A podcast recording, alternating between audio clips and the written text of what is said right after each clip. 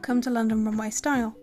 Each episode we look at a catwalk collection or article you can find in our pages, so if you want to listen with a visual aid, head to london runway dot co dot U K for a digital or print copy. Today we're looking at issue seventy-three and West Coast Wanderings by myself, Rhiannon D'Averc.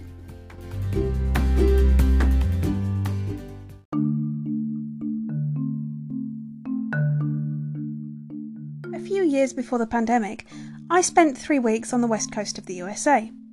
After a week in Washington for work, we headed on, visiting five cities and the Grand Canyon in just under two weeks. It was heavy going. We drove over two thousand two hundred miles through deep snow and into bright sunshine. Above all, it was an amazing journey, the kind that you never forget. And we managed it all on a shoestring budget.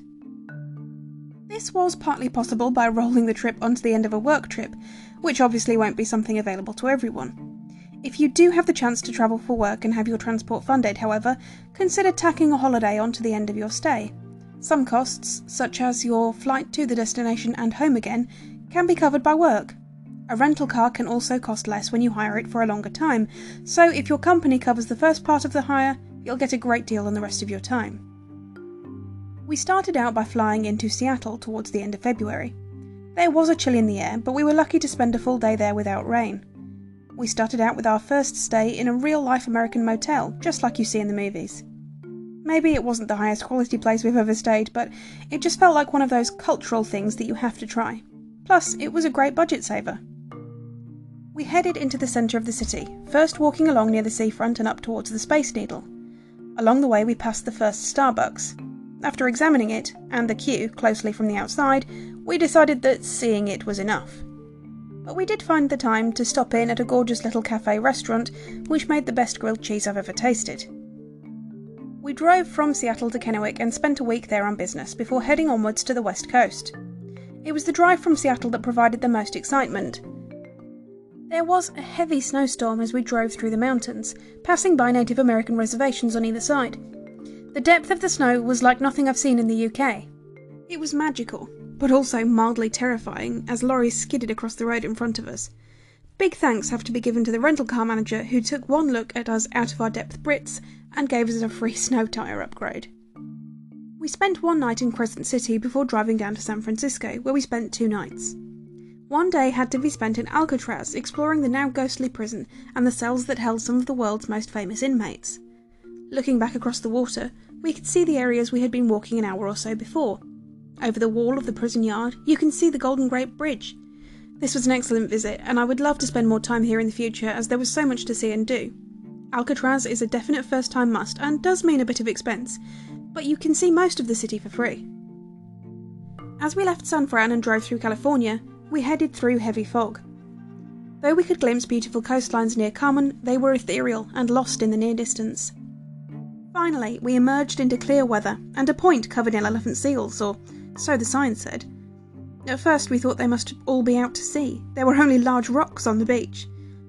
After a short while, when one of the rocks moved, we realised that the seals themselves were huge. We were reluctant to leave, but this was one of the longer drives of the trip down to L A. Views along the side of the road also include giant ancient trees as well as, nonsensically enough, zebras. Los Angeles was a surreal place, something that you have seen so many times on the television and in movies. The witch house from Clueless, amongst others, loomed up as we toured around looking at celebrity houses. We saw the Walk of Fame and the Chinese Theatre with celebrity handprints and shoe prints on the pavement. Most breathtakingly, we went with family to visit an exclusive menswear label that caters only to princes, kings, presidents and A-listers, with a Bugatti Veyron parked outside. La La Land lived up to its name with a strange feeling of unreality. We saved money here by staying with family. If you do have family or friends living in other countries, it's always a great idea to see if you can spend time with them, or stay at their home, to cut down on your costs. The lowest point of the journey, quite literally, was in Death Valley. The heat was oppressive here, and getting out to wander around, we could not stand being out of the car for long. The bluest possible sky hung over steep cliffs and heat hazes. At one point, a coyote padded out of the mirage to stand in front of us. Unsure what to do, we stopped the car. It inspected us closely, walking a circle around the car twice before moving on. We also explored the abandoned town of Rhyolite, which had a haunting emptiness. All this whole experience cost us was the price of gas. One sundown and one sunrise were spent sitting on the edge of the Grand Canyon, watching the colours change and the light shift. As a bucket list item, it was perfect.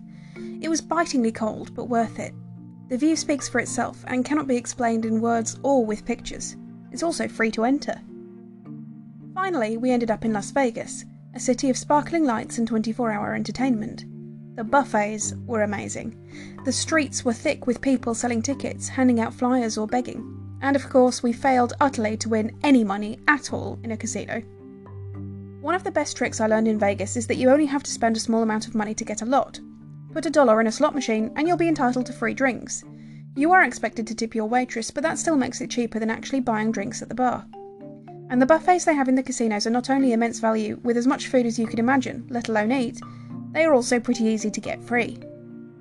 At the time of our visit, there was a promotion which meant you could spend virtual money playing online casino games and earn points to spend in Vegas itself.